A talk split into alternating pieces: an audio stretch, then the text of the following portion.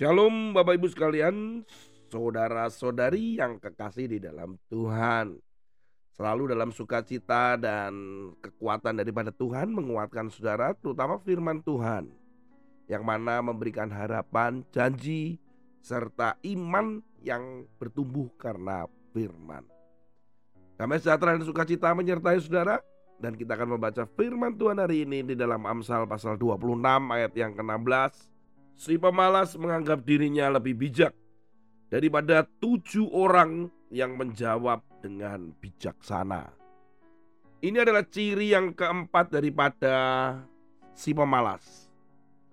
Kita sudah membahas ciri pertama, kedua, ketiga, dan sekarang yang keempat. Si pemalas ini menganggap dirinya bijak. Ternyata orang yang malas itu terlalu banyak alasan dan pembenaran diri. Jadi dia ini merasa dirinya paling benar. Sehingga ketika ditemukan hal-hal yang terkait dengan kemalasannya gitu ya. Loh tadi kok ini belum dibersihkan? Loh, Bapak belum mengerjakan yang ini. Loh kenapa kok laporannya terlambat? Loh Pak, kenapa kok apa yang diinstruksikan kemarin kok nggak dikerjakan?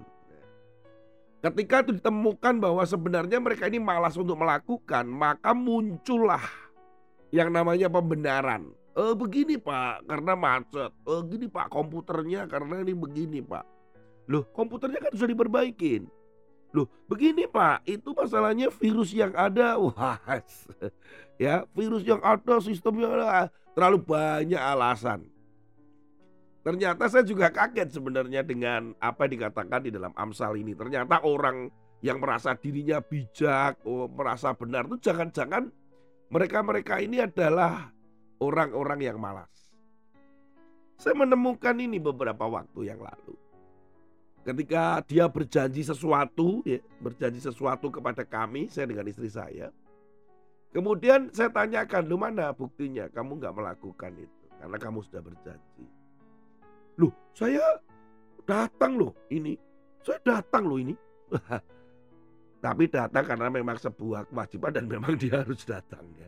Jadi saya bilang wah males aja gitu. Karena saya mengingat dia saya jadi mengingat ayat ini ya males aja gitu. Nah selalu merasa dirinya yang paling benar. Pokoknya tidak mau dianggap salah, tidak mau dianggap dia malas. Jadi banyak alasan. Saudara kita belajar hari ini adalah hati-hati dengan orang-orang malas karena malas ini bahaya sekali dia menggerogoti dan bisa menjadi dosa loh. Kalau dia menggerogoti nanti kita jadi-jadinya tuh orang yang ya jadi hamba yang tidak taat dan setia itu. Kita melihat ketika kejadian perumpamaan itu. Ketika talenta itu tidak diapa-apakan. Itu kan males itu. Dari pandangan Tuhan itu males itu lihat alasannya banyak banget itu. Salah satunya tuh alasan-alasan yang membenarkan apa yang dia lakukan. Tuhan ini jahat katanya. Jahat.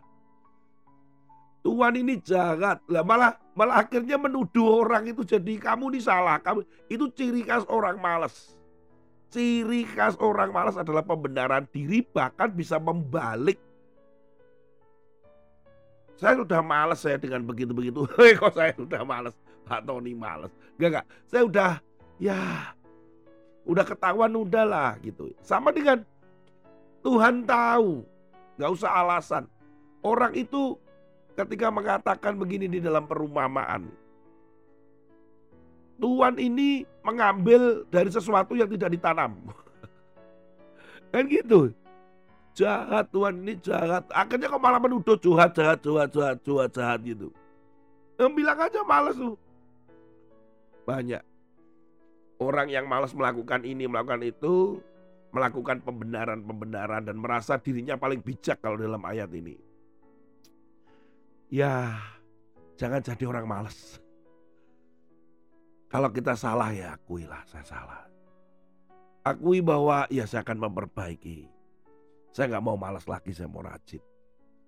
Daripada banyak alasan, daripada merasa dirinya benar, bijak, ya, adalah orang-orang malas di sekitar kita yang selalu ada aja alasan. Malas ya malas gitu. Yang hal yang lain yang kita harus belajar adalah ayo kita mesti rajin, cepat. Kalau sekarang istilahnya gini, satset, satset. Kepada ada tulisan ini, Tuhan gak suka. Ada tulisan ini, di sebuah eh, kami uh, pergi ke satu tempat bersama-sama di tempat makan begitu. Ada tulisannya gede. Tuhan tidak suka orang yang nggak satset. satset. Satset itu orang yang itu ya, respon, refleks gitu, atau cepat menanggap, tanggap dan melakukan sesuatu dengan rajin, tanggung jawab itulah. Satset. Jadi kita juga harus jadi orang Kristen yang satset. Tuhan ngomong apa, satset. Ya, kita dari pekerjaan, dari pelayanan, ketika otoritas atau pemimpin di atas kita minta begini begitu karena kita belajar untuk menghormati dan submit, ya makanya kita melakukan dengan satset. Oke, selamat bersatset saudara ya. Tuhan Yesus memberkati. Haleluya. Amin.